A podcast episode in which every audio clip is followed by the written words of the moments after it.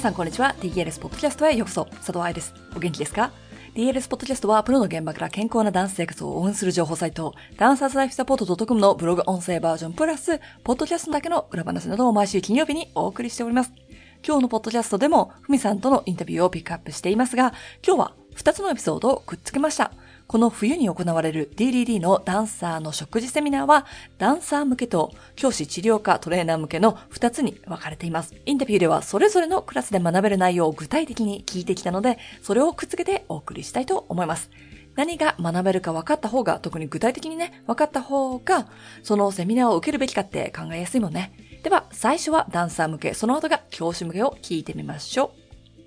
皆さん、こんにちは。DLS の佐藤愛です。DDD ダンサー専門管理栄士の染原文です。えっとね、今日は文さんが日本に来て1月に来てくださる子供たち、そして親も参加できるダンサーのための食事セミナーについてお話を伺いたいんですが、噂によるとさ、この内容が、あの、今年とガラッと変わるんでしょ？基礎的なことはまだ全部コアとしてそこにあるけれども、形態、そして内容としてもっともっと詰め込んでみました。で、また、これは2000、今2019年、来年2020年には RAD にも発表していくものなので、それを一足先に一週間早く 日本のダンサーに届けたいなと思って、もっともっと学べる機会を作ってみました。具体的にはどんなことが学べるの？その食事の、まあ、基礎的な部分っていうのはちゃんと食べなさいよみたいなところは一緒だと思うんだけれども。そう、基礎的などういう食事が思思春期ダンサーにとって必要なのかっていうのと、どういう一番よく見られる問題を自分はどうやって防いで、同じ間違いを周りと同じ間違いをしないで進んでいくかっていうのはもちろん、2019年と同じようにそれはカバーしていきます。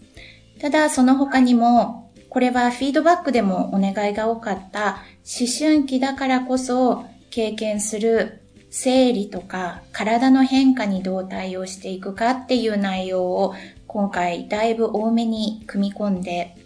生理ってやっぱり周期があって、各ステージごとに実は体が必要としているものって違っていて、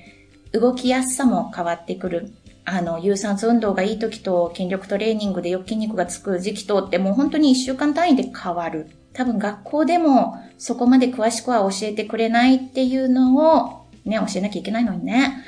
このセミナーの参加者には学んでもらい、自分が日々ダンサーとしてどうやって体を使っていって、で、どういうエネルギーの補給の仕方が、その周期に合わせて一番いいのかっていうのも見ていきます。とても具体的になりましたね。すぐに使えるね。だいぶ具体的です。なのでもちろん、2019年のを受けている人は、もう基礎がしっかりしているはずなので、すんなり入ってくる新しい内容。で、初めて受ける人は大丈夫です。事前に資料もお送りするので、ついてこれる内容。ただ他にも、あの、これはメールでもよくいただく。多分、公にはあんまり周りに聞いていないんだろうなっていうダンス界の中での接触障害や接触問題の対応の仕方、予防法から治療法までっていうのも知っておいてもらいます。詰め込んでありますね。私も今から楽しみです。ありがとうございました。皆さんこんにちは。DLS の佐藤愛です。DDD ダンサー専門管理栄養士の染原文です。今日はね、いつもシドニーいるふみさんが日本に来てセミナーをしてくれるっていうやつの内容についてお聞きしたいなと思ってるんですけれども、1月の11日に行われる教師の方のダンサーの栄養についてのお話のセミナー。これでは具体的にどんなことが学べるんでしょうか？指導する人間として、ダンサーの食事から体のケアの仕方までみっちり学んでもらうクラスなので、ダンサーに必要な食事、すごく基礎的なことから始まり、そこから子供から大人まで、もしくは多く見られる食事や栄養の問題っていうのを見ていって、それを具体的にどうやってマネージしていくか、予防していくかっていうのを学んでもらいます。他にも日本ではまだまだ話されることの少ないボディイメージについて、クラス、スタジオ、そして1対1、生徒と交わる時の言葉の選び方や会話の仕方、雰囲気の使い作り方でどうやってその生徒一人一人のボディイメージが影響を受けて育っていくのかっていうのを学んだ上で、ボディイメージをお教室全体で高めていく方法。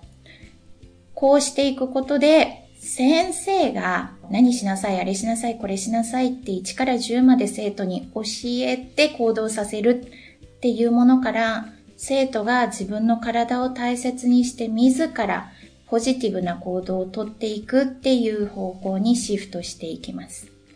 え、もちろん、指導者だったら思春期ダンサーを見ることもすごく多いので、その時に一番みんなが直面して困る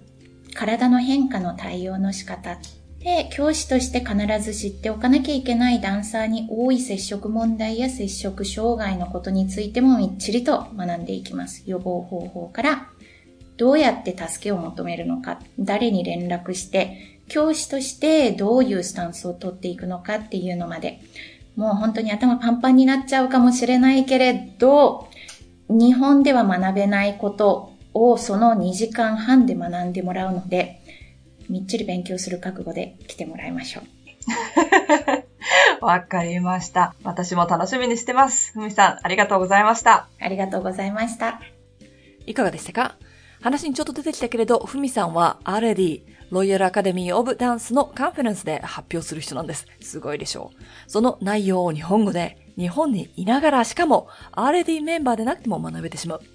ちなみにプリエボンのイベントで話してもらう内容とは全く違いますよ。イベントのテーマはリカバリーなので、怪我から早く復帰するための次の日に疲れを持ち越さないための栄養についてお話をしてもらいます。楽しみにしていてくださいね。では、今週のポッドキャストはここまでですが、ふみさんのエピソードでポッドキャストになってないのが残り3つあるので、それは来月、あ、来年だ、のポッドキャストでもお送りしていきたいと思います。2019年最後のポッドキャストは、佐藤愛が恐れてることをシェアしますというエピソードをお送りしたいと思います。私、蝶々が嫌いなんですけど、そういう意味ではございません。お楽しみに。終わる前にアンケートもうお答えいただきましたでしょうか？まだだよという人はぜひ、hello.dancerslifesupport.com のメールアドレスにアンケートと送ってください。もしね、メルマガに登録している方であれば、12月1日のメルマガの方でアンケートのリンクを貼ってありますので、そちらでお声を聞かせていただけると助かります。2020年皆さんのリクエストに沿った DLS になるように頑張って私も作っていきたいと思いますので、ぜひどうぞご協力をお願いいたします。ハッピーランシング、佐藤愛でした。